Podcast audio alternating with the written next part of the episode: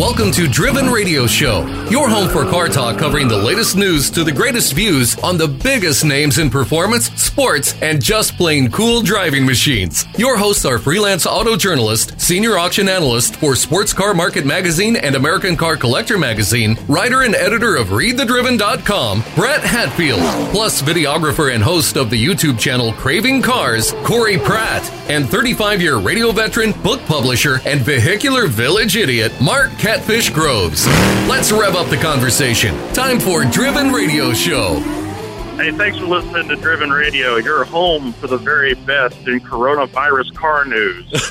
uh, good Lord, has this been uh, a rough couple of weeks, and uh, we got a few more weeks to get through it, but we will be here for you. We're going to continue to bring you the very best automotive content and interviews and news and all the good stuff. Uh, I am Brett Hatfield. I'm here with my co-host Mark Groves. Hello. And Corey Pratt of uh, YouTube's Craving Cars. Hey, we've got a ton of news this week. Some of it is virus related. We apologize, but there's some cool stuff going on. Got a, a really terrific uh, guest this week, Alex Roy, auto journalist, author, Whoa. former Cannonball Run record holder, and general traffic scofflaw. He'll be here talking to us about his documentary Apex, the secret race across America. And it's a And, secret, uh, so it's going to be a very quiet interview. Uh, well, we're going to try cool really documentary. hard to make everything work. Courtesy of social distancing, we're having to do this via conference call. Yeah, over the phone, and I'm sitting here in my own home studio All recording right. it. Yeah. How fun Yeah, is this? We're, uh, we're, we're coming to you from studios that are socially distant. well, you know, yeah, there you That's- go. the socially distant studios brought to you by Driven Radio Show. We've got news on the uh, new C8 Corvette. Hennessy, uh, Hennessy Performance Engineering has already twin turbocharged one of these. This comes to us from Motor Authority. Uh, deliveries of the long-awaited 2020 Corvette have already begun, uh, and Hennessy got his early and immediately took it back to Texas and took it apart. Uh, the first step was to do a dyno run from stock, and it, this is pretty interesting news. Bone stock, uh, factory fresh, delivered 466 wheel horsepower and 451 Wow. pound feet of torque. hello. Now, from something Wow. that's supposed to be rated at 495 at the flywheel, that's pretty good. I'm guessing that's a little bit north of 495. Would Chevy lie about horsepower? something. No. no, they, they're not like Ford. That's no. never. No, it was it was a Z51 package. It was rated at 495. It delivered 466 at the wheel. I can't believe that it lost fewer than 30 horses. So maybe they're a little hotter than advertised. But what Hennessy did is they immediately put a pair of turbos on it and uh, they're working on an intercooler and all the necessary plumbing. Uh, Hennessy is keeping uh, the exact details of the mods a secret, but a photo released by the company shows a pair of blow-off valves feeding into the stock throttle body. Hennessy also said the upgrade doesn't impede any of the rear trunk functionality, and I think that's probably the coolest part of that. Uh, they didn't cut into the trunk at all, at all. That's and on a cool. rear-engine car that you're adding turbos to, that's a, that's a pretty neat trick. Uh, Hennessy hasn't mentioned how much the twin turbo car is making on the dyno uh, right now, uh, but the new power and torque levels will be announced shortly. They've got a target of 1,200 horsepower. Jesus. 1,200 Wow. horsepower. They're looking more to double it. Holy moly.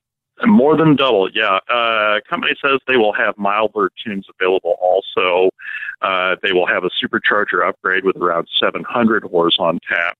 Company's also developing a standalone exhaust upgrade that will improve the sound and add a little bump in power. Uh, on an initial run on Monday, the engine made 643 horse and 570 pound feet of torque at the wheels on a Dynojet dyno, running just five pounds of boost. They said the Wow. 1200 horsepower version should make 18 to 20 pounds of boost. That's and house Yeah. is nothing. and using rather monstrous twin 62 millimeter precision turbos and blow off valves. They don't have the intercooler set up yet. There's a methanol injection system uh, in place to keep things from getting too hot. They're still working on the intercoolers because they've got kind of limited space, and they they promise they won't cut into the trunk. Wow. All right. Well, still take the golf clubs in. You can take it up to Independence here in Missouri for that meth work. Uh, yeah, yeah. They can help with that meth attendants injection. Will be happy to help you out with your uh, meth injection. Wait, that's different, Uh, right? so, hey, love you, Independence. You know, hey, it's all I a have no jest. idea. All a jest. Uh-huh. Love you. hey, they, they earned that moniker, so there you go. well, that's pretty cool. Uh, Ford is doing a nice thing. Uh, I thought this was a great idea for being able to face, you know, the the uh, 2020 Corona, and um, and do something, you know, that still keeps some people working. According to uh, Road and Track, Ford announced that it is partnering with 3M, and they're going to manufacture powered air purifying respirators as part of the uh, the COVID 19 response. Now, these respirators are called uh, positive pressure masks as they take contaminated air, pull it through a filter, then push it through a sealed mask using an air blower. That's where really the big thing about Ford comes in because the air blower is going to come from the F 150. They're uh, apparently they're from the seats. seat blowers. What the hell's a seat blower, by the way? I have never driven a vehicle with a seat blower and I'm really jealous. So, uh, Uh, he, heated and cooled seats, and they're they're kind of nice. I don't own a Oh, vehicle. God. Yeah, I'm them, but I've assuming it's a for the cooled side. oh, The oh. heated side uses, you know, uh, different things. So they're I'm un- assuming it's for the cooled side. They're under the seat. Gotcha. These motors are compact and they run on 12 volts in the car, so they can be used with a they can be used with like a battery pack uh, in situations where this uh, respirator will need to be portable. The uh, it's weird because you wouldn't think seat blowers are the first choice, but since they're matched so well, uh, they usually uh, they usually have these types of blowers already in respirators. Now, according to Delta Group, the seat blowers can operate at 9 to 16 volts while drawing around half an amp. And Ford is going to use uh, power tool batteries to operate them. oh, cool. Yeah. Yeah. So, you know, it might be neat. kind of like a DeWalt, uh, uh, I think it's a DC, DC 9071 12 volts. So if you got one around your house, guess what? You might be able to save a life, uh, which is really cool. Uh, the blowers only need to run at half speed because you don't want to inflate a person. And it's possible that the runtime could last up to 10 hours. So, and it's off the shelf Oh, parts. that's cool. Off the shelf. Okay. So they, uh, you know, they, well, let's be honest, and it's, it's kind of harsh, but true. They're not really making a lot of those trucks right now. So they're No. putting this where it's needed. And, you know, I got big ass golf Yeah. clap on that one because, uh, uh, go forward for making that happen. Yeah, uh, absolutely. Well, not, to, you know, to add a, another happy story to kind of that, maybe just a little competition. Elon Musk has donated a thousand ventilators donated to hospitals treating coronavirus in California. Uh, he's, uh, now this is from the reports, also from Road and Track, by the way. Uh, they're to help treat pa- patients who have been diagnosed. Uh, the ventilators were produced in Tesla factory facilities, which is kind of cool. The whole ventilator. Uh, Ford, you know, is doing the blower motors, and the masks will probably have to be done elsewhere. But Tesla is doing pretty much the whole thing, whole thing using the same tech that goes into their ventilation and air conditioning systems in their cars which is kind of cool. Now, General Motors also is saying they're going to try to uh, use some of their resources to do the same thing. Now, in a report that was published in February by the Center of Health Security at John Hopkins, United States currently uh, has about 160,000 ventilators for use in hospitals with reserves of 8,900. So this at least will kind of help uh, facilitate that. And I'm sure you could actually, you know, buy one for what around uh, three, four. Well, you could build one for what three, four hundred dollars, and Elon Musk will be selling them for eighty nine thousand dollars each. Just saying. you know, every report we've heard on TV and everything I've read says we are woefully uh, uh, ill prepared as far as ventilators are concerned for dealing with this. So, good on Ford and Elon Musk. Yeah, yeah. Golf clap, man. Go. You guys do it. Yeah, yeah, Cool. absolutely, absolutely, very cool. Well, I'll tell you what, Lamborghini has nothing to do with any of this stuff you just talked about, but they are recalling the Aventador SVJ because it might trap you inside the car. Oh, they're going to help with social distancing. Yeah, so there, that way you, there's no chance that you can get out and mingle. You're just you're stuck in the car. But it's in a Lamborghini. so it's called nisolation. yeah, there you go. From Road and Track uh, has a little article. According to a recall submitted March 18th, uh, 26 of the 2020 Aventador SVJ coupes and roadsters are subjected to a premature interior door handle failure. While the exterior door handles and windows are susceptible to this problem, it, it well basically imposes an entrapment risk to anybody who's inside. So good luck. So if you get in the car without your keys, you're screwed. Yeah, in, in essence. well, um, but I know, got to wonder though. I know you can open stuff from the outside, but can you still do it while you're on the inside? I think that's a new Lamborghini marketing technique. Is that it's the car you never want to leave. Lamborghini. Maybe they're making sure that people aren't, you know, they're staying their social distance. Oh, so they're like, yeah. Uh, Lamborghini reportedly identified the problem as stemming from an improperly trained worker at the factory. oh, Go figure. The one part that they're letting an Italian do is not improperly trained. Hey, what the hell's wrong? Idiot, I don't What's know. wrong with the Joe? Joe, what the hell are you doing? That's not very funny. Yeah, put it, put it in the We take a- quarterback. We're it. taking the work seriously. during, okay, during the assembly, a non-properly trained new operator may have not correctly engaged the cable pin inside the internal door handle.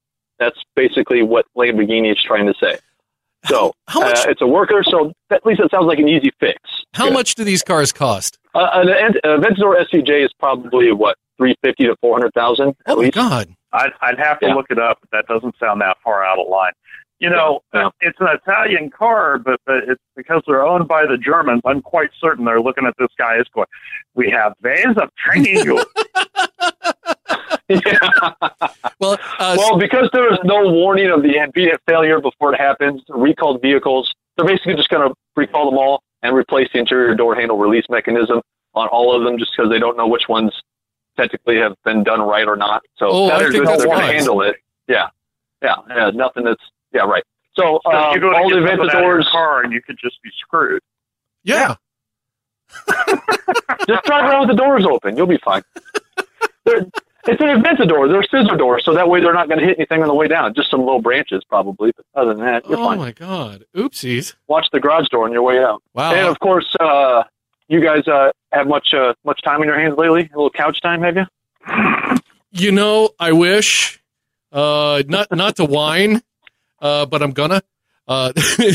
Uh, this work from home thing. I always thought that working from home, honest, uh, a and I red and, or a white wine? and forgive me, I thought working from home was kind of like, yeah, you know, I'll pet my cat, maybe go jogging, then I'll do a little work, and then I'll do a little. I can't go jogging. Dude, all I do is work all day and into the evening. Oh my god, it's uh, Yeah. it's insane right now. Uh, and w- now, granted, that part of that is you know trying to just hold s together um, because it's weird and crazy uh, with everyone working from home right now. But on the flip side, you you you're never more than a few steps away from your job. And you don't get to punch the clock and go home. Yeah, It's kind of a sucks when you're having to mix, mix uh, work and personal life together in the But same you know what? location. I'm gonna try, and I'm gonna try soon because my little uh, uh, two person recliner is calling. It's calling me. I hear it loud and clear. Well, why do you ask? Well, well, if you're suffering with a little couch time, uh, what we have here is a little best car shows and movies on Netflix, Hulu, Prime Video, and more. A little story by Autoblog here. Uh, we have some automotive automotive entertainment to keep you busy Woohoo! if you're not one that can get out of the house. So, uh, being shut indoors, of course, due to all this uh, crazy stuff going on, will obviously leave you some time to catch up on your movie, TV shows, lists, documentaries, whatever it is that you're into. I'm sure everybody has a list of things that they're trying to get to, series they're trying to binge watch. Now's the time to do it, I guess. Uh, and we have a little bit, a little bit, actually, a decent little list here of all car-related uh, TV shows, movies, documentaries from Netflix, Hulu, Prime Video, HBO, Disney Plus, and even a you know a few stuff from YouTube, Oh, cool. Like what? like Craving Cars. You should go to Craving Cars. Um, yeah, like craving cars. That's right. so like so here we go. We've we've got all stuff. So we let's uh let's start with the big dog. Let's go to Netflix here. You thought I was gonna say Craving Cars, didn't you? Okay.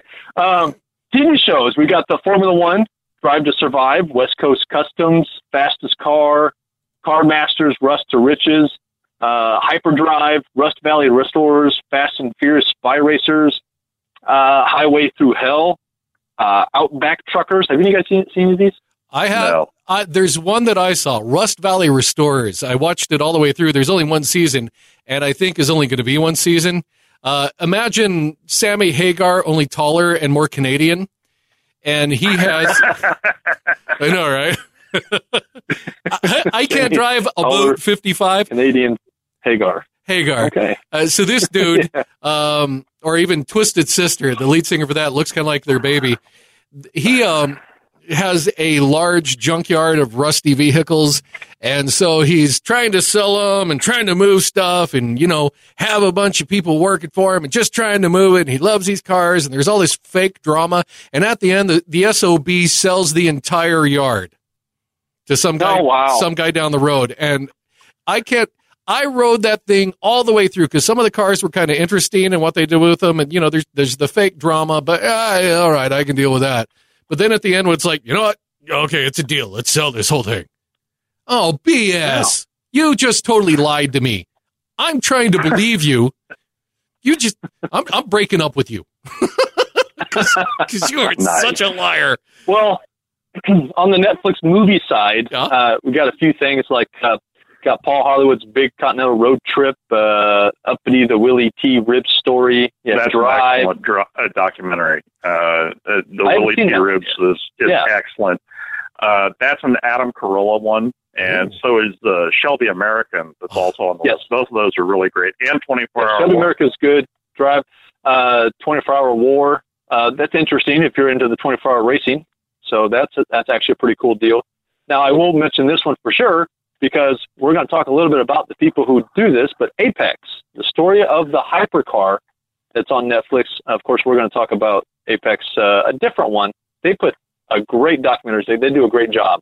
Hey, Brett, you, I Yes, remember sir. you mentioning earlier this week something about uppity, the Willy T. Ribbs story. What, what the heck is that? Because it starts with the word uppity, and I'm like, what is this about? Because I Yeah. have not seen it at all. Uh, Willy T. Ribbs was the first uh, uh, black man to drive at Indy. It must have and quite again, a story. this is this is from the No. family of documentaries that Adam Carolla did. Twenty Four Hour War is uh, the documentary version of Ford v Ferrari, and also Shelby American and Uppity. Uh, those are all uh, Adam Carolla productions. They did a great job.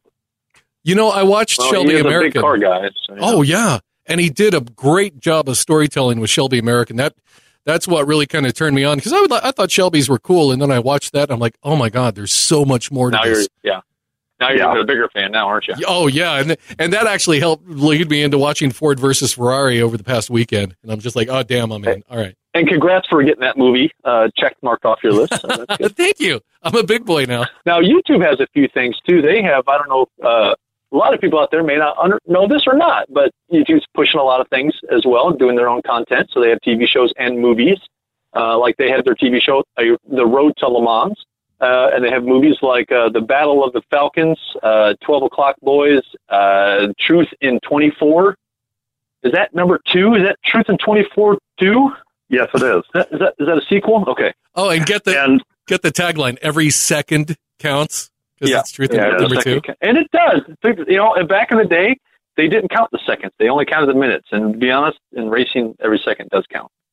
Uh, Um, the 12 o'clock boys another really great documentary is about uh, uh, kids in underprivileged neighborhoods who somehow manage to get their hands on some kind of dirt bike or four wheeler and they ride them on the streets and spend their time trying to run from cops interesting. We've got uh, Hunt versus Lauda. And to be honest, I've seen that multiple times. I really like that one a lot, actually. Um, documentary between uh, late 70s um, Formula One. james hunt So- and niki lauda they made a, a movie out of that a few years ago called rush that was also Yep. very good Yep, yep, yep. And it's kind of cool. I, I recommend people watch Hunt versus Lauda before they watch Rush. I mean, there's obviously movies they tend to change things, but uh, but they did a pretty good job on the movie as well. We have Crash and Burn, and we have uh, Ronin. I don't know what that is. Uh, it's a movie uh, with one of the uh, probably second best car chase of any movie out there. Oh, You know, Oh, there's I know what there's- that is. Never mind. I feel stupid now. isn't think that a I'll- Keanu Reeves movie where he's like a kung fu dude? No, that's 47 Ronin. Oh. That was awful. Sorry, my bad. Thanks, Mark. Well, Uh, always HBO's elevating. got a handful of movies also, uh, What do they What do they got, Brett? including some uh, Fast and Furious stuff. And they have Rush, which is a hu- lot of movie, and uh, Disney Plus. Disney Plus just has a bunch of stuff they made. The Cars cartoons, all three of those, and all the Herbie the Love Bug movies. Oh my god, all Uh, the Herbies. Oh, all, the- all, all, the, all the Herbies. that did not age like a fine wine, but you know, it's kind of cute. Uh, no, but I'll go back and watch them just uh, just for nostalgia's sake. Anyway, lots of great stuff to watch and uh, keep you busy. Corey, thank you for all of that. Uh, coming up, we've got Alex Roy. He's going to be with us. He's an auto journalist, author, uh, Gumball 3000, a bull run competitor, a cannonball run record holder, and general traffic scofflaw. He's also the editor at large of The Drive uh, founder and co-host of the Autonocast, and uh, that's a podcast focused on the future of transportation. This guy's got a really, really deep resume, and uh, is a consummate car guy. We'll have him here coming up next on Driven Radio.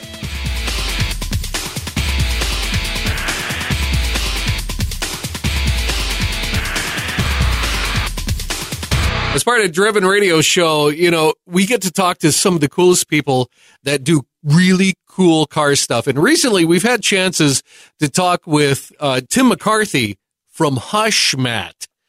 And it's a it's a local company here in Olathe, and they do some of the coolest stuff for being able to what uh, you know make your car a little quieter or a lot quieter, and also to keep the heat from cooking your feet.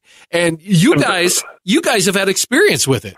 Oh, absolutely. Oh, yeah. Rhonda and I uh, redid the interior on a 92 Corvette convertible she had, and we lined it with Hushmat when we did it, and that made a huge difference cutting down on the sound in that car. And those uh, those fourth gen Corvettes also have a fair amount of heat that comes up through the transmission tunnel on them, and it it made a world of difference in that car. Uh, it was so much quieter and so much more pleasant to spend time in. So you were able to like Oh, yeah. have a It's a conversation without sweating. Uh, yeah. uh, able to have a conversation without uh, shouting at the top of your lungs, and also able to drive the thing on long trips without having to take earplugs. Oh yeah, yeah, yeah. And and how about you, Corey? You've had experience with Hushmat too. Yeah, as a matter of fact, uh, it, it was it's kind of like one of those things. So, I, you know, I had I didn't have as cool as a car as a Corvette, but I had a Nissan, of course, and it is like the panels in that car just seemed hollow, and so noise transferred really well through the car, which you don't want that when you want the quiet. And I lined it through the trunk and then the doors, and it was amazing, even how much more solid the doors felt when they shut. You know, if you were to knock on the actual like sheet metal on the outside of the car, it actually sounded like it had some thickness to it. And for the ones who like to put stereo systems in the car, it really helps emphasize the sound a heck of a lot better without rattling your car apart. Oh, Really, really cool stuff. You know there is that because uh, I've heard the difference between a car door, not mine, obviously, because I'm still looking for my unicorn, but a car door slammed with it and without it. And it is really surprising how with some Hushmat lined into that car door, it's quieter. It sounds cooler. Uh, and hey, right now, if you go to hushmat.com, uh, they have a promo code called USA Made. You can save 25% off and get free shipping on all Hushmat products. We're going to have to have, uh, Oregon. Oh, dude, we're gonna have to have Tim McCarthy on at some point because I really want to peg him.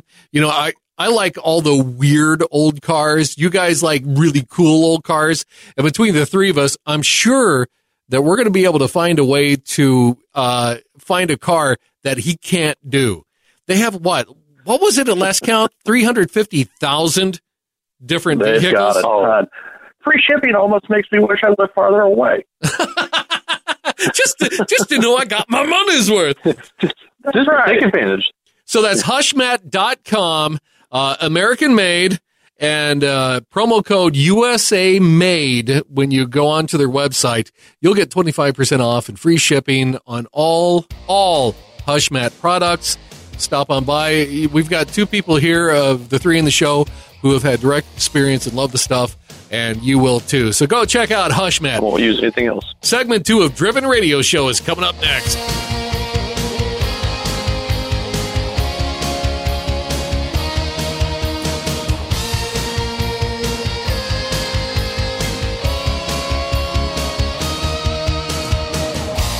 Uh, welcome back to Driven Radio. Ooh, we've got a, a fantastic guest with us uh, this week. Alex Roy has been living the car guy dream. He's an auto journalist, author, Gumball 3000, a bull run competitor, uh, Cannonball Run record holder, and general traffic scofflaw.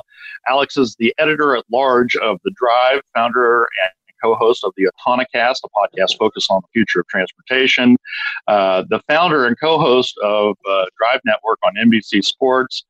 And in March of 2018, Roy published uh, the Human Driving Manifesto, launching the Human Driving Association, of which I am a member. Uh, and God, you just done everything, Alex. Thanks for being with us on Driven Radio. Of course. Thanks for having me, guys. And uh, also nice to see Corey from Craving Cars, man. Thanks. Nice to see you. Yeah, you too. Um, you're a lifelong car guy, and you had a car guy for a dad. Uh, can you tell us the story about your your father's lost 911? Oh, so um, well, actually, the, the a story that I don't tell, which precedes the lost 911, um, is that you know he he was an importer of Porsche, uh, Tatra, Simca, Renault, Peugeot, Citroën, starting in the 50s, which is, I mean, that that's a masochistic right choice of brands. and so he imported all these cars, and through the 60s, uh, he had he owned every. He didn't really have a house. Like at one point, well into his 30s, he was and 40s living on his parents' couch in uh, Upper West Side of Manhattan. But he always owned a Porsche or a Ferrari or something interesting. Wow, priorities. Yeah, and so uh, he um, always had a car. He'd swap it out every six months. And when I was born, I was brought home in a 1970 or 71 uh, 911 Targa with the I think it was called Manumatic. It wasn't like a. It was a clutchless automatic. Uh, it was like a clutchless manual. I don't. I don't. It was. It didn't. It was not a popular option. My father had anyway. So uh, he, my mother insisted he get rid of it, and in 1976, when my brother was born, my father decided he was going to have his last hurrah.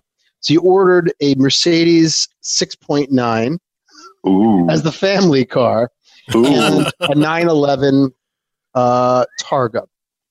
Oh. So the 6.9 arrived, the 911 arrived. He had a, bought a house in LA.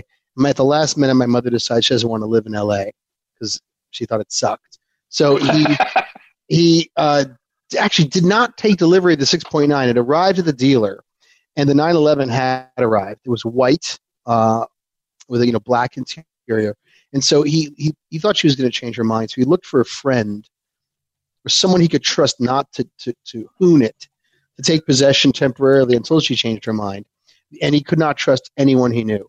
So he asked the husband of a friend of hers from Lamaze class, which is you know birthing class, and this man, who shall remain nameless, seemed to be nice and trustworthy, and worked for the University of California school system. It seemed like he would he'd be fine with it. So he took the car, and that was 1977.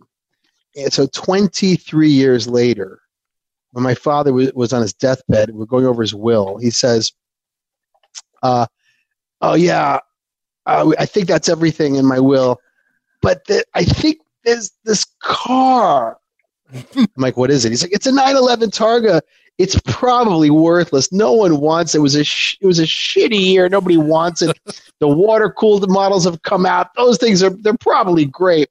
Um, you got to track down this car. And you got to find the car." And uh, I'm like, well, it probably is. Nobody cares. And by the way, this is 1999.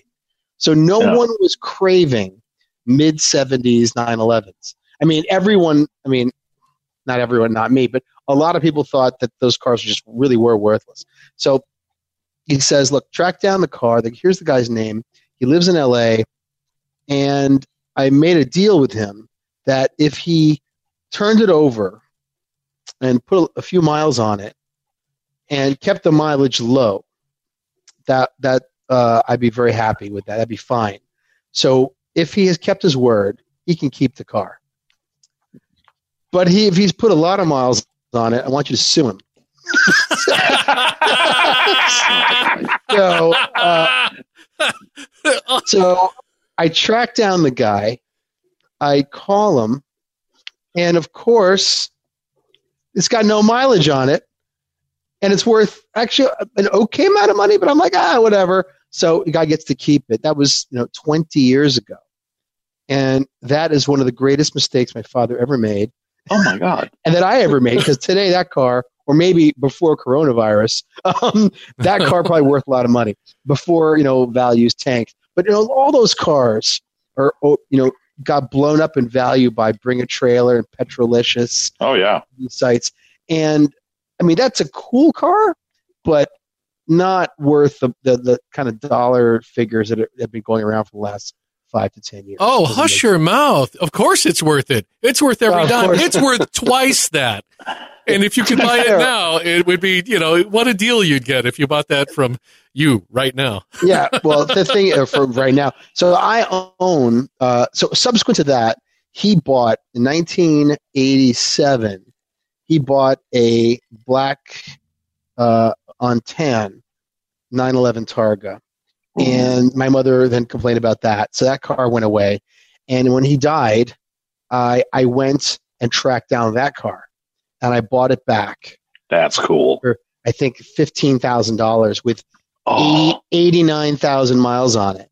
oh. And I still own it today. It's got 140,000 miles on it. Perfect yeah, and it's worth three times that money.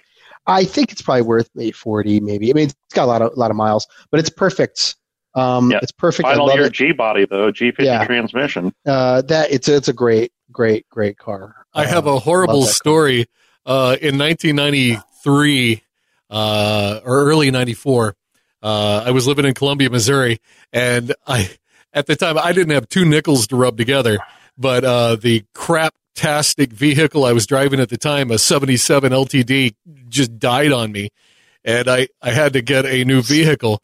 The choice was between it was a 1984 Porsche and and I believe it was in '89. Uh, what? No, it was in '91. Yeah, '84 Porsche or a night that was you know a turd brown, but the it was really good condition, or a uh, oh god, this is horrible. A '91 Geo Storm. I bought this.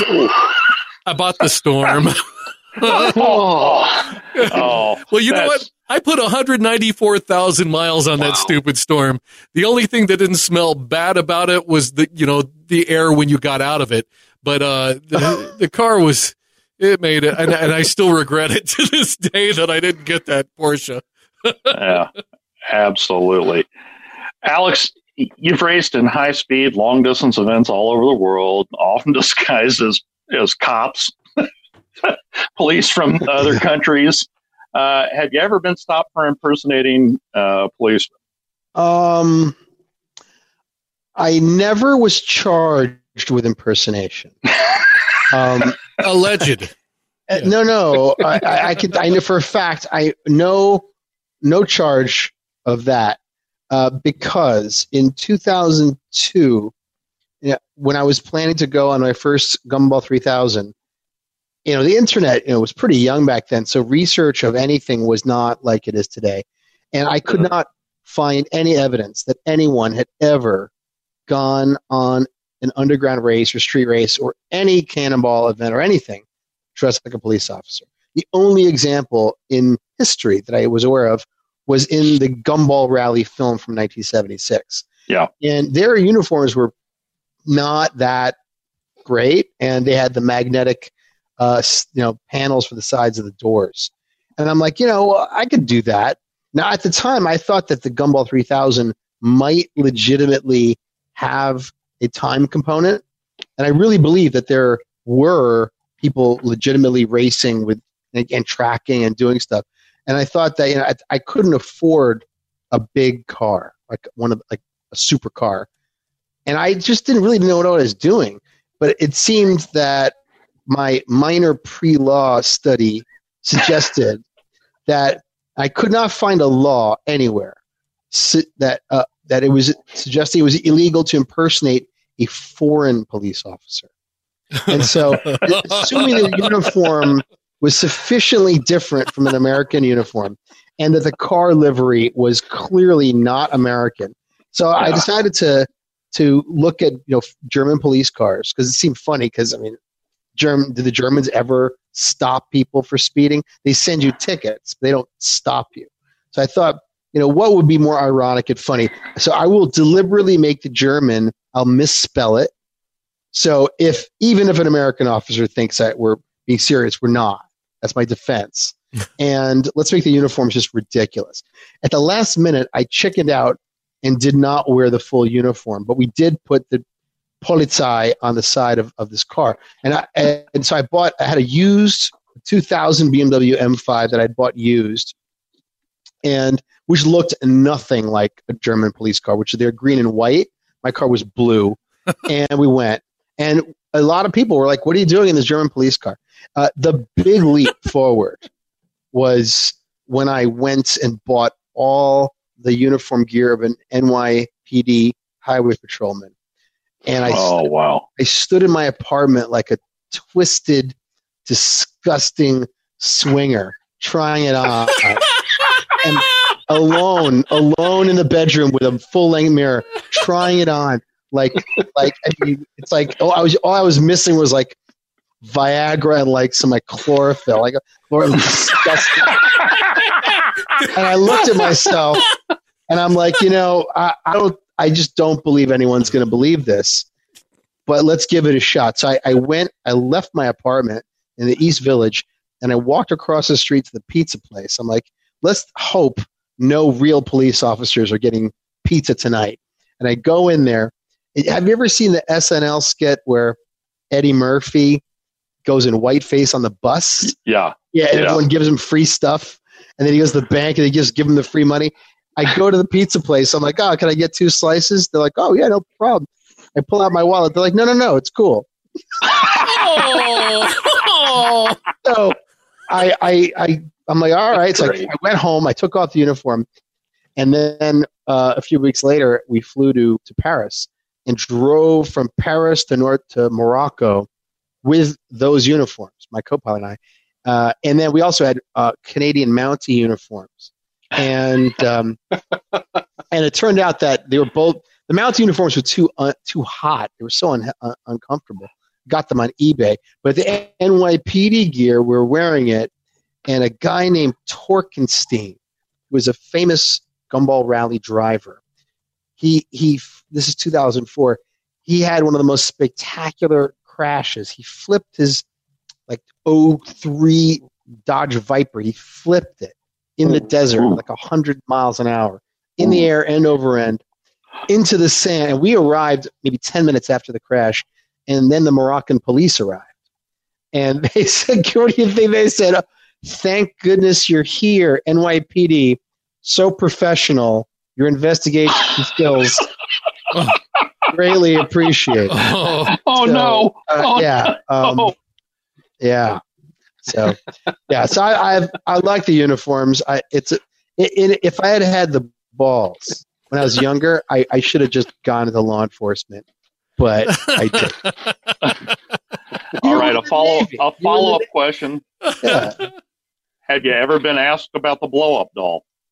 Uh, well, I mean, oh, you know, I um, uh, yeah. Um, so I do. I, I was partners in a nightclub in New York. I still am, which is a very bad reputation. It's called the Box.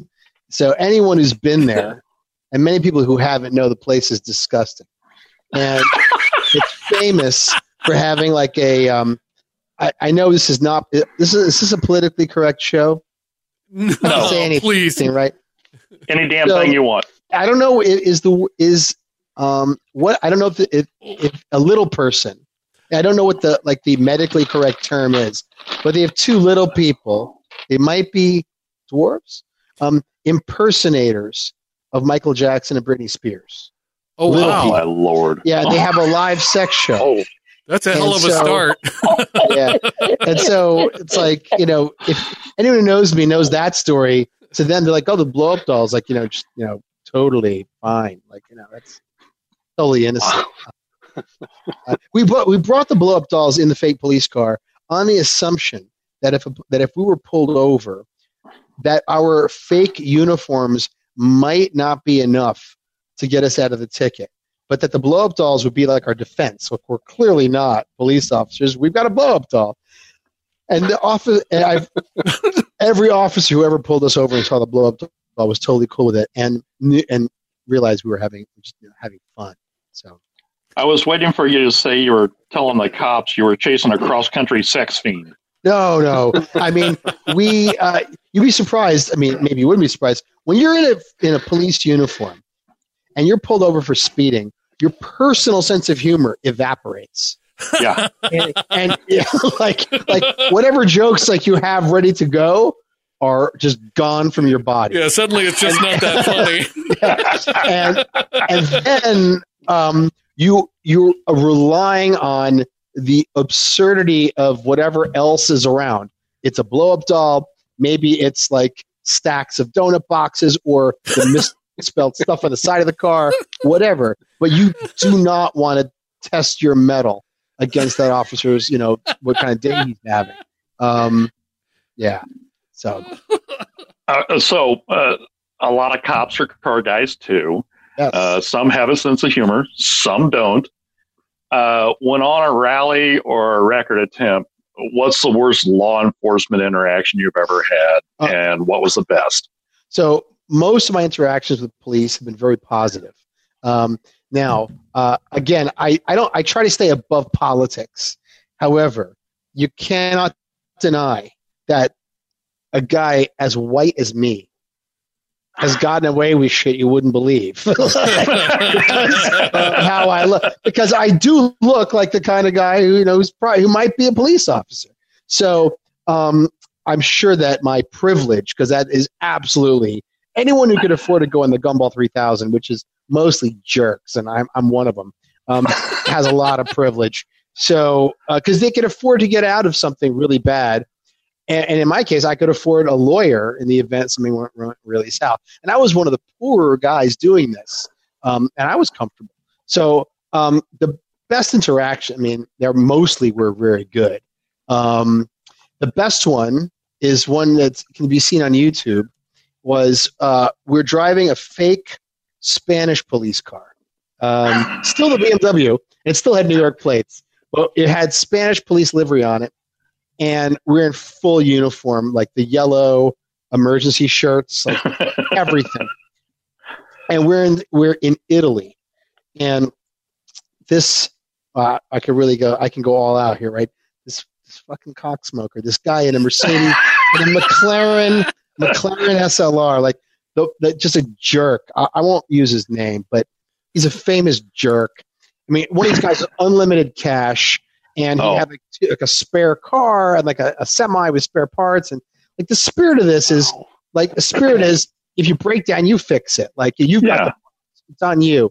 And so this guy is like unlimited cash. Um, um, he uh, paid like he his his McLaren SLR broke down like every day, and he had Mercedes and McLaren like fly technicians to the hotel and to fix the car. And the next and every day we were in the lead because we had police lights and sirens, and I speak some French and Italian, and we were just clearing people out of the way. And we were we were really doing well in this meaningless, irrelevant, un, untimed race. Um, but we were, you know, coming into checkpoints first, and so he paid. I guess he lined up some cabs in Florence. In Florence, and we were in Rome. He he paid some cab cabs to block us leaving the hotel in the morning. Oh, that's a Oh. crap So he took off. Well, you know, there really there are no rules, and I've done dirtier stuff. So he takes off to Florence. wow. He goes, yeah, he goes to Florence. He gets the Piazza Michelangelo, which is a famous location over, uh, overlooking the city. It's beautiful, and and we arrive like minutes after he gets there, and he takes off. And so we pull out. We have to drive to to drive to Monaco, and so we pull out and instantly are stopped by uh, Italian state police. So this is um, it's not. I guess it's like equivalent of like state police in the United States, kind of. Because in Italy you have a local police, polizia, then you have mm-hmm. polizia di stato, the state police. Then you have carabinieri, which is like military police, and so you have polizia stradale, which is highway patrol. And not one of these pe- not one of these people give a shit about speeding. so, it's like being the- home. so- yeah, so they, they had they were in a Subaru Legacy wagon, two point five Manual, and there was two guys and a girl, and they were really funny. And I'm like, so if you go to YouTube and you look up um, Alex Roy uh, Firenze Gumball, you will see one of the craziest video, one of the craziest videos of, of my life. So these people, they're like, "Where are you going?" And I'm like, uh, "We need gas." And so they turn on their sirens and lead us through Florence at well more than 100 miles an hour through crowds of pedestrians Oh. down one-way streets for like 20 minutes. They did stuff no gumballer would ever do. And if they were not police, they would be in prison for 20 years. And um, and that by far was the best interaction I ever had with law enforcement. I, I can't believe the video is just unbelievable, and it's it's you know it's still there. Um, and the worst, it's hard to say. Generally, the Belgian police are the are the, the most unpleasant. Um, just just really, it's it's a weird country, and I mean, if you look at the history of um, of like serial killers and molesters who have like a bunker and like they like they like, like they, they hide their own like daughter in the basement and then have kids with a daughter they're always from belgium like i don't know why it's like and so and, and the police are equally strange and strict for no reason Wow. it's it's totally bizarre but this the history of good interactions with the police is a lot longer than the negative ones um, much much longer and now I, I I probably have as many friends in, among law enforcement as I do among um, people in the car community. So, and I Oh, could that's we could do a whole show just me telling stories about, about oh, those police officers. I'm bad. okay, I'm I'm writing that down. Um, if I, I may- if I may give a shout out, there's an organization called the Cannonball Memorial Run, and this is a Yeah. bunch of cops who are fans of the Cannonball movie. Uh, there's a guy named John Bannis and Jason Hendricks, and they're sergeants in the San Bernardino Sheriff's Department. These are good dudes, um, and they do an event every year where they invite people like myself and Ed Bolian from VinWiki to join them to drive cross country and visit departments that have lost officers to donate money to the families of the widows uh, to the widows of the fallen officers. These are great guys. They're car lovers. They're car guys. You should get Jason Hendricks to come on your show. I've seen the videos of you and Ed doing the trip with these guys, and I just thought it was fantastic. I'm telling you, Jay Sergeant Hendricks will come on your show. He's a good dude. Uh, he's hilarious. I mean, he's been through it all. He's been shot like eight times. He's he's Oh raced God. cars. He's got a Mustang like fully tricked out. He is like he is one of us, man. This is like I'll, I'll connect you guys, and you should get him on the show. Absolutely. So, when you're Yes, planning yes, yes. Uh, a cannonball type, uh, a high speed cross country run, uh, the first question you probably get asked uh, more than anything, and probably the most aggravating question, is always why. Uh, I think a much better question is how. How do you prep your car for the run? Uh, was there ever any time you, you questioned the sanity of what you were doing? Uh, it- can you get into that for a little bit? Yeah, I mean, uh, the why changes all the time. Uh, the short version is ego, prove something. I'm the best. Um, everyone's all we're, we're all you know products of like Darwinian evolution and you know competitive creatures, and we're Americans. Americans are competitive people. Among them, I mean, all humans are competitive. It's biological, but Americans are a very competitive society, and so um, it's in our blood. Uh, and also, I had a chip on my shoulder. I have a bad, I have a bad personality. Um, I was, I was, no, I was filled with superficial cravings, greed, and lusts as a kid. Uh, I went I to told you he was our kind of guy. yeah, I went to a private It's so good. It's so tasty. No, I will vic- I all this I did because I had like the worst personality. My my parents came to America with nothing, saved up their whole lives to send me to the best schools, and where, but they were they remained modest people. So I grew up in a school. Everyone else has got a BMW or you know, a really nice car. I don't have a car, so I I came to really resent materialism and I hate it, and yet I was very comfortable. And so when my father died, I'm like, fuck it. I am absolutely going to spend an unlimited amount of money to do something in a car that those people don't have the balls to do. And, um, and so it's funny that years later, I get painted as like one of those, like, you know, like dudes who has unlimited cash, does whatever he wants. Cause like I always thought I stood against that. Um, cause those people do, usually don't have the balls to go out and do hard, really hard stuff. they like- feel like they have too much at Yeah. risk. Yeah, uh, and so that's why um, gentlemen racers, you know, they'll pay some other guy to team up with them and go to the track. And that's about it as far as they go in a car. Um, but if, but that's why the guys who do like um, Baja in Baja 1000 in like the more affordable classes are to me really tough drivers. Really, like I respect that. I did it once, and that was really hard. And I and I did a partial season at Grand Am. I couldn't really- barely afford to do it, and I'm like, most of these guys, I'm just not. I mean, they're the the pro drivers and the instructors. I respect them, but the gentleman drivers, I don't give a shit about these people. so the cannonball, uh, all these gumballers, it's like they're big, big dollars, a lot of money, but not really interested in doing any real driving. Like they just want to show off the cars. Yeah. And so uh, I'm like the cannonball. I'm going to do that. My dad wanted to do the cannonball. He didn't. I'm like I'm going to do that, and I'm going to throw the sink. I'm going to throw the ki- ten kitchen sinks at it because I had no idea if it was possible. And you know, Brock Yates said in his book in 2002 that it couldn't be done. It was impossible. Like no one would ever do it again in under 38 hours. And Yates is the master. And Brock Yates, you know, for anyone who doesn't know, car and driver editor, um, godfather of the Cannonball Run, the modern race. The Absolutely. So, um, and an interesting guy, very libertarian, uh, politically like all over the map, an interesting guy. So, uh, I had no idea in 2005 and six or 2005 if it could be done. So I, you know, I threw everything at it and spent months looking at the maps, you know, re- driving cross country, practicing. I had a friend who had who rented who had a pilot's license, so he rented a plane. Um, he volunteered to fly it if I paid for the fuel, which actually was not that expensive. And That was good. the the thing that was really the the the how, um, I because I didn't know what was involved, I assumed that we were required like an astronomical amount of research into the maps and the police locations in advance. Um, you know, Google Maps barely existed. Um, Google Earth did, and Waze did not exist. Radar detectors, the Valentine one was still the state of the art. Uh, there were no connected apps. I still had a BlackBerry.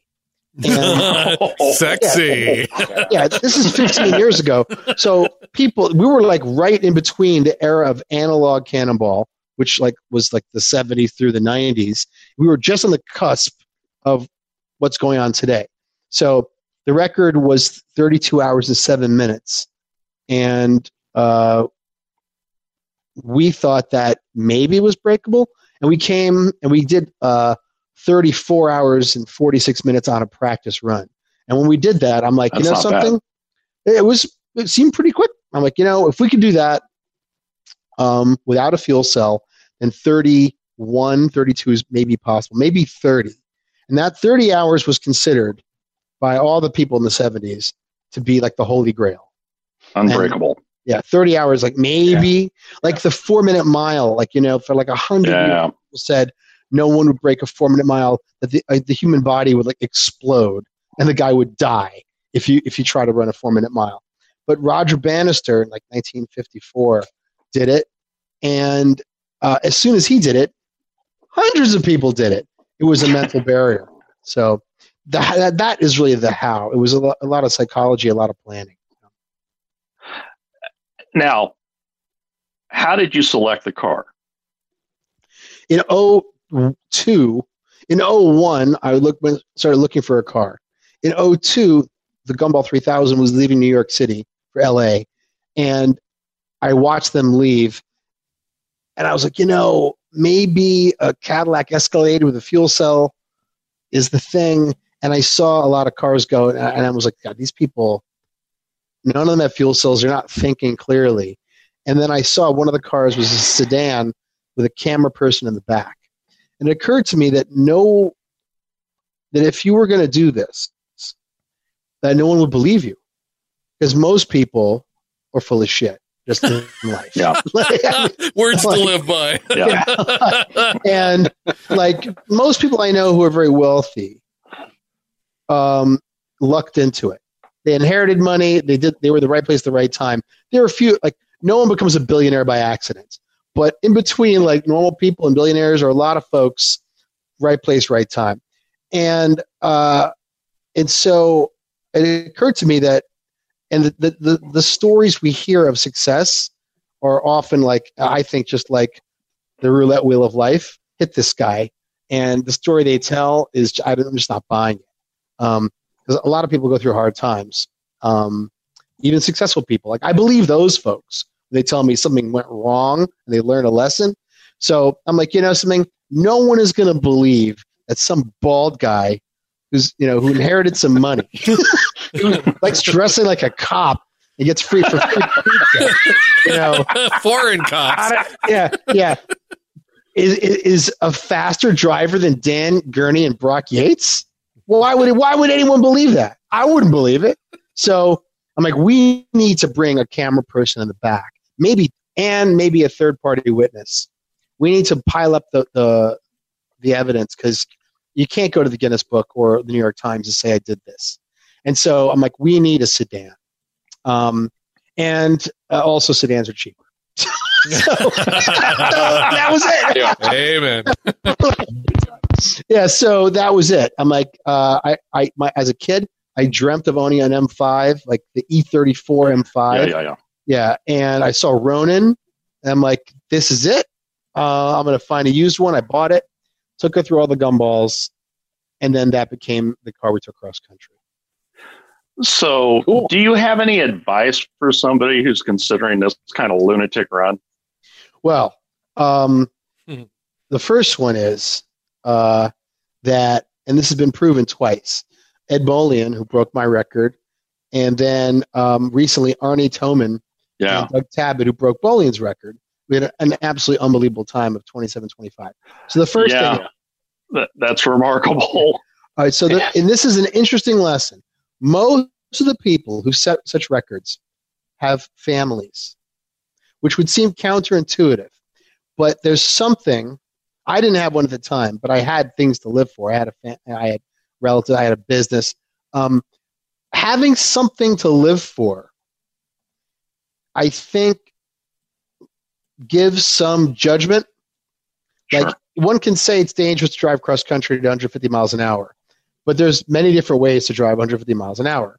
You can just you can drive through a crowd. You can drive on the shoulder. You can do you can be a complete you can be the worst person in the world, or you can drive 150 on a day of the year when there's no people on the road. and you can pick a route which is optimized for those speeds, and you and then if you work backwards from, all right, I'm going to do this, but I want to do it as professionally as possible, then you start walking backwards into the tire type the car type, the fuel cell type, the the, the weather, um, the optics, who's your co-driver, and someone who is 20 versus you know and single, someone approved versus someone who's 40 who's got a kid at home. They're both crazy to want to do it, but that 40 year old is going to make very different choices. Sure. Um, and also, it's not about the money because if a lot of people who have a lot of money who spend on the wrong things. Um, you can't hire someone to be your co-driver. You have to find them. You have to trust who, them, and they have to trust who you. Who wants to do it.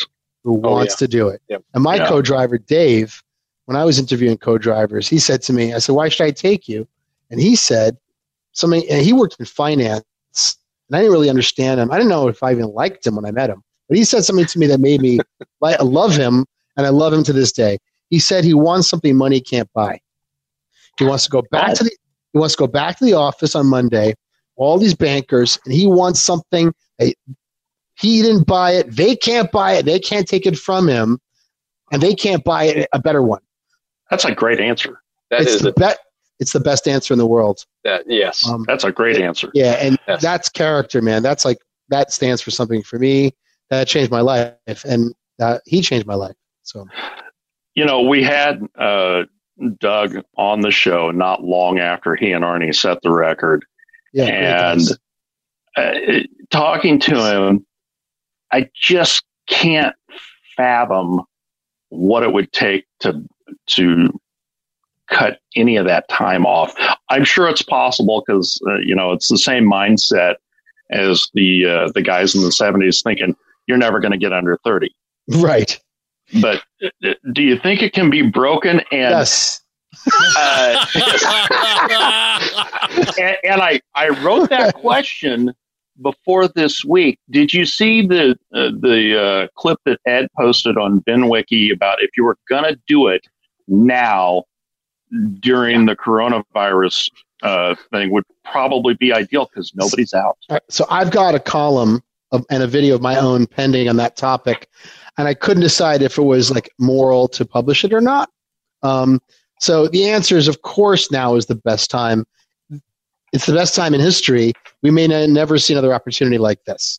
Um, most we we have no research or precedent to know how many factors are falling into place, but logically, one can infer that most police are busy. Yeah. And, and we can also infer that most police do not want to make any unnecessary stops right No. now. No. So uh, now, um, we also know that I have heard from several states. I have friends who told me that who work in law enforcement they're not making traffic stops right now. Now, let's so let's take the other argument. If you're a cop, you see a vehicle at high speed um, with out of state plates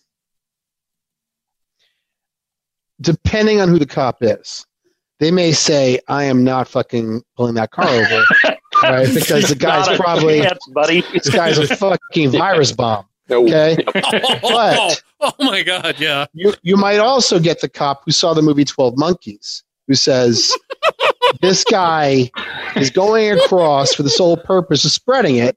I'm going to take this fucking guy down." So, you're rolling Um, the dice, man. Just all rolling right, the so- dice. I mean, in some ways, it's the worst time to do it in a car with out of state plates, you know, because the edge case, I mean, you, you know the term edge case, outside context problem? Like, it, the on any given night, if an officer sees a car go by at high speed, it might just be another asshole at high speed. But this True. week, uh, this week is the week where you don't, you just don't know. So we can assume more cops are not making stops and they're not on the road. We can also assume that any cop that is is going to have a he might have a special response for you, and you're not Oh. going to like. Uh, no, Uh, No. it might be coming at you at Yeah. high velocity. Yeah. So um, the then the other one, the the other one is this, and it's a moral one. So it, uh, Doug and Arnie and uh, Ed Bolian and these guys, these guys for I think it's they're very devout people. These these are you know these are Yeah. church going family men and very like upstanding moral citizens. Did, did, Um, did I understand this correctly? I think uh, Doug is a deacon at his church, isn't he? Oh, and Ed is a like a Sunday school teacher. As you know, you know Americans have a very long history of reconciling faith and outrageous behavior. Now, Hallelujah. now, God bless them all. Now, I happen to I happen to lo- love and respect all these people, although I may not have always made that clear in the past. In Ed's case, um, but we have a lot more in common than than not. And um, And so the morality of doing a cannonball run, theirs and mine, is the same on any day prior to this week because we are trying to reduce the risk to other people. We're accepting the risk to ourselves, and we're trying to make sure that no one else gets hurt. Um, and if you get from one end of the country to the other without anything happening, your job is done. You can go home, no one's hurt. Now, this week, for all the reasons that we already know coronavirus, X, Y, and Z we don't know. We don't know if every surface in the car is clean. We don't know if we touch a gas pump handle, if we're Oh, yeah. transmitting or receiving. We don't know if a police officer gets a report about us and as a result is diverted from something else to look into what we're doing. If that is the officer who might make the difference in saving a life. And this week, that matters a lot more than any other week because we know what statistics are for everything that happens in the world on any average night or week. And this week is not that week. So I think it's probably, for me, it's deeply, deeply immoral to take that chance this week because the glory of the cannonball isn't, oh my God, it was the easiest day in the century to go and I used to break the record. The glory of the cannonball is everyone for a hundred years has had the same problems I've had and overcame. And so now you got a free pass. Doesn't make you. It's to me. I wouldn't. I would never say it's cheating, but I would say it's unsportsmanlike. And I'd say the most Yeah. the most best thing you could do as an American, as like a human being, especially as an American who believes in this legacy and this this myth, is play ball with everybody else and don't put anyone else's lives at risk. Um, it's because there's no payoff, and No, that's hugely insightful. so. Um, Uh, but I want to go so fucking bad. oh shit! anyway, I, I gotta say, I gotta say this. I saw Ed's video about it. He spent half the video saying, "Oh yeah, but like I don't really want to go." I just, yeah. I was totally fine when they broke the record. I'm not interested. Let me tell you something. When Ed Bolian broke my time, I was pissed. Five years. Five. I didn't want to believe he did it. I wanted evidence. I bitched him on it. To this day, I think his evidence was shit. But I fully respect and acknowledge that he did it. There's no question he did it. And I was hallelujah when Arnie broke Ed's time. I was like, ah, it's awesome. There you go. How's it feel? So let us you know, not- it- you, you could have gotten a van and put CDC magnets on the side of it and probably just screamed it all you wanted. yeah. Uh, so yeah, I mean, let's not be too pious. um, we are competitive creatures. Now, there are also days I'm like, I'm a dad, and I, and I want to come home, X, Y, and Z. But that little thing inside always wants to go. Um, Yeah. I was considering going in uh, my Tesla because in a Tesla, the electric records are uh, at this point. Um, let me think. The electric records are 18 hours slower than Oh wow. yeah. The electric record today is what? It's 45 hours. That's still pretty damn good though. It's pretty good. Uh, it's catching up with Yeah. many and surpassing many of the old Cannonball times. And I had the electric record at one point, and at 50 hours, now it's 45. So you can get across at pretty safe speeds. Um, and because you're charging at Tesla stations, um, you can, with very low volume of users, you can clean the pump handle. You know, they're much Sure. cleaner, I assume. So one could do it. You could stay in the car you, the whole time. Um, but I'm really busy, so I'm not going. Well, you know, We're- what if you got Elon Musk to be the person uh, behind it? You could get a sponsor quietly. Yeah, one would think. At one point, Elon Musk was aware of my activities because I went. I set the electric record three times. oh wow! And yeah, and one time I did it in a press car, and he had to know. I mean, they're monitoring the car's locations in real time. They know where the cars are. You did it in a press car? Yeah. Um, That's hilarious. that was the last time they gave me a press car. Yeah, I bet. Um, How about that? and after that, every We're company taking that guy off the list. that every company that offered me a press car after that made me put in writing that I would I not, not do anything this. like that. no. Uh, Oh, yeah. yeah. We're speaking to Alex Roy, auto journalist, uh, founder of the Human Driving Association, car guy extraordinaire.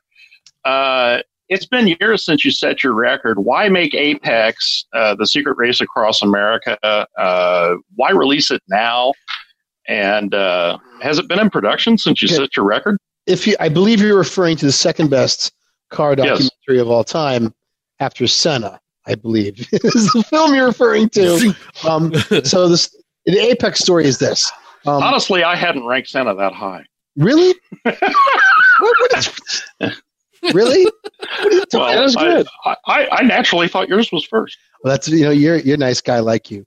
Uh, dinner, dinner on me. nailed it. Um, the thing, the problem with with uh, the thing about Senna, which is problematic for me, is that the guy is so fucking likable.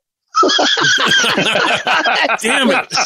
and I don't, I, I, I'm just not as likable as that, guy, and that is the problem with Apex. Otherwise, Apex is a better movie. So, so the the um uh the movie should have come out in 2007, uh, a year after we did the record and my book came out. Um, there were creative differences among the filmmakers and investors, and that dragged out for years. Um, there were some creative issues, there were some legal issues, and when they were resolved, it was 2017. It was a long time. So uh, it is probably uh, better that it came out so many years later because everybody involved has more perspective and has grown up. And I think if it had come out at the time, that we might have seen more glorification of it in a, maybe a negative way and inspired more people to do dangerous stuff. Um, um, so the movie uh, was eventually uh, the the final edit was completed by J.F. Musial, um, who uh, start completed the work begun by Cory Welles, the original producer and director of of the film. Who, without her, I never would have done any of this. She, in 2000, began research into this race called the U.S. Express, which was a secret race successor to the Cannonball Run Mhm. from 1980 to 1983, which had completely fallen to, into obscurity. So she began making the film in 2000. I met her in 2005. I saw what she had done. We went together cross country, shot that, and then for the next for many years after that, the investors in the film couldn't agree about what the movie should be about. Should it be about the Express? Should it be about what we did? Nobody could agree, and eventually, it took a long time to sort it out. Cory and I uh, agreed um, to as to what it should be. JF came in to complete the film. JF had done the first Apex movie, which is called The Story of the Hypercar. And uh, Apex, which is his new media company, is basically uh, is, is a uh, media outlet focusing on the best of whatever it is. If it moves from A to B and people are inside it, Apex will make a movie about it. The Cool. first movie was about the hypercar. The sequel is about uh, driving cross country, uh, and they're doing stuff you know in space and at sea and other stuff. So that's the story of how Apex came to be. Um, it, it is it was a labor of love. Um, I literally set my life savings on fire to make this movie. I mean, on fire. And it, I mean, whatever I could afford to do 15 years ago, all of it went into this film. And uh, I'm really proud of everybody who was involved. Uh, I mean, I guess someday, 50 years from now, people will look back and I think there are going to be more records set faster than ours. But I don't think Yeah. anyone will ever be as ambitious and stupid as I was. and, and, and, and, not only in doing it, but in investing one's a lot of. I mean, I didn't put up all the money. I put up a lot of money, putting my own money into it, and like basically like betting my life and career on this thing. Now, along along the lines of putting your own money into this, Yeah, yeah. I, I I gotta know how in the world did you get Ice T to narrate it? I, I, I'm afraid I really can't tell that story. Um, Oh, I'll put it this way: JF Musial uh, changed Ice T's tire in 2005 on the Bull Run Rally, and JF's a very nice guy, and Ice T's a very nice guy, and so 15, 16 years later, 15 years later, J, as I understand it, JF calls him and says, I've made a movie that is going to be one of the, it's one of the greatest, craziest movies that will ever be made about cars. And there'll never be another movie like this. And Ice T says, that sounds like bullshit. sounds like bullshit. So the, the story I was told is that they showed him the movie and that when he saw it, he's like, wow, like that movie is crazy. And and, and then he did it in one take. Oh my So- god! Oh, that's You see, Yeah. I was Uh, expecting it to be a story about you back in your uh, police uniform and the blow up doll. And No, that's why you couldn't talk Um, about it. It was- no, no, it's much more innocent. I mean, uh, you know, it, it's amazing how many people saw the film over the years and were like, I can't believe this footage exists. How can I help you? And Oh, wow. uh, as a result, like we got, you know, some people were very excited to help us, but we also the film got rejected by a number of like the big uh, outlets, mostly because it it shows criminal behavior, and we got away with it. Uh, Alex, uh, I, I loved I loved it so much that right after I watched it, I bought it, watched it the first time. I just hit play and watched it the second time right again. Thank you. Um, what was your favorite part? Because mine isn't what people think. Um, learning about the history. Um, Agreed. Of the Cannonball Run, and then as it got into uh, basically the from eight from the 80 to 83 about all that stuff that happened that I knew nothing about. I was like, wow, my mind was yeah, blown. that's to, if I if I could make another movie, it w- I wouldn't be in it at all. It would be just the express races. It would there'd be four four movies, one for each year, uh, before these guys all die. Um, and at the end of the movie, there's a big tribute section uh, for the guys that were lost. I met many of them before they passed away, and I'd like to see Pretty a cool. whole movie about the guy in the motorcycle. like, I mean, like, because, that was pretty interesting. I, I tripped when I first saw it. I was like, wow, there was a guy that did that on a motorcycle. That's just that's crazy. So oh man, yeah, that's Yeah. just crazy. I I can't imagine. And um, this doing a long ride on a motorcycle is so much tougher on you than being in a car. And I don't think most people realize how bad that'll batter you. Yeah, and harder then than now because now the times are falling. Um, I think that when cannonball times were like 33 to 38 hours, really crazy because that sucks. and on a motorcycle, they're 40 hours, 45 hours. Like, yeah, I'd rather, oh my God. Oh, you know, actually, the story I always wanted to see is uh, a guy named John Ryan. Uh, in 2005 or six, 2008 or 9, I was, no, 2009 10, I was in a very dark period of my life, very depressed, never leaving the house. I was drinking. It was a very, very dark period. And I got a phone call from a guy named John Ryan who says he wants to come to see me in New York. And he arrives. He was tall and handsome, and he was wearing like a, a NASA astronaut's um, like practice suit the, it, with like pockets. You put weights in the pockets to simulate, um, you know, like tension. Uh, and you would train, and that's how you get your muscles like stronger. Then they'd get like underwater in the suits, and then Yeah. eventually they go into space, and then all their muscles would be like, I guess, it, their bodies would be like trained to operate in like difficult environments. These heavy suits, and so he came to my house with a, a Yamaha cruising bike, which had like a half an oil drum welded to the top of it as like a supplemental fuel tank. this guy says to me, he says, uh, Alex, you're my hero. Um, I just did something I want to tell you about. You're the first person to know. I'm like, what is it? He's like, I just drove from Prudhoe Bay, Alaska to Key West in 87 hours. oh my god! I'm like, I'm like, I'm like, you are crazy. Say, no, Yes. man, you're crazy. I'm like, no, no, no, no, No, no, no, no, no. so, um, so we we became friendly, and we yeah, he was a bouncer in a bar in Jersey. He was a very mellow, gentle man in my experience, and a really sweet man. And he volunteered to teach me to ride a motorcycle because I suck. And we lost touch. And several years later, um, I read that there was a book being written about him called "The Man Who Would Stop at Nothing," and I learned that he had been hit and killed by a woman using her cell phone texting Oh, in broad daylight Fuck. in New Jersey on the interstate. And this absolutely broke my heart.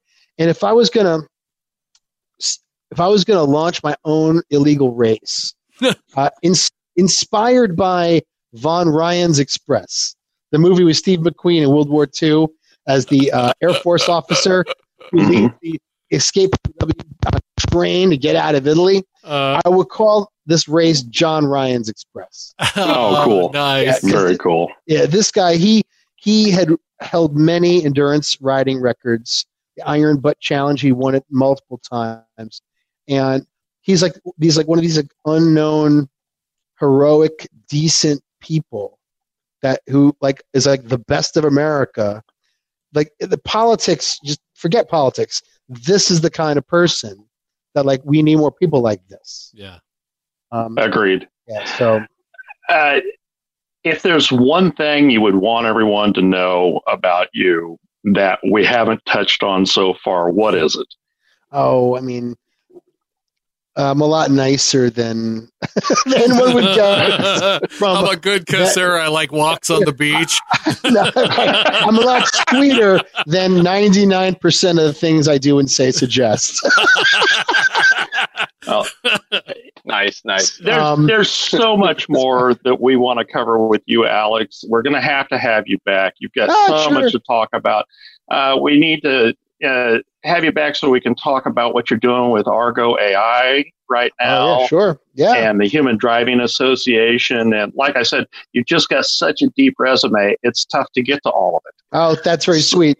So, if I may just plug Apex the Secret Race is out now um, on uh, iTunes And, And- and it's excellent. Everybody needs to see it. Yeah. and it's on Amazon as well. Yes. So, um, Yes, Amazon. That's where I bought it. Alex, thank you so very much. We've been speaking to Alex Roy about his life with cars, uh, his Cannonball record, Apex, the secret race across America, the documentary about his record setting run. It's available on iTunes, Amazon, and Google Play. You can find all of Alex's social media links. Uh, and also links to the Human Driving Association that we didn't even get to. Uh, everything will be on readthedriven.com. Be sure to check out his podcast, The Autonocast. Uh, Alex, thank you so very much for being with us. We really appreciate you taking the time. of course, thanks so much, guys. Thank you for listening to Driven Radio. Uh, we love what we do, and we wouldn't be able to do it without the support of our listeners. You can find us everywhere. Uh, you listen to find podcasts. You can find us on uh, Acast, Stitcher, Google Play, iTunes, and you can also find us at readthedriven.com and drivenradioshow.com. For Alex Roy, uh, Mark Groves, and Corey Pratt, I'm Brett Hatfield. Thank you very much, and we'll see you next time here on Driven Radio.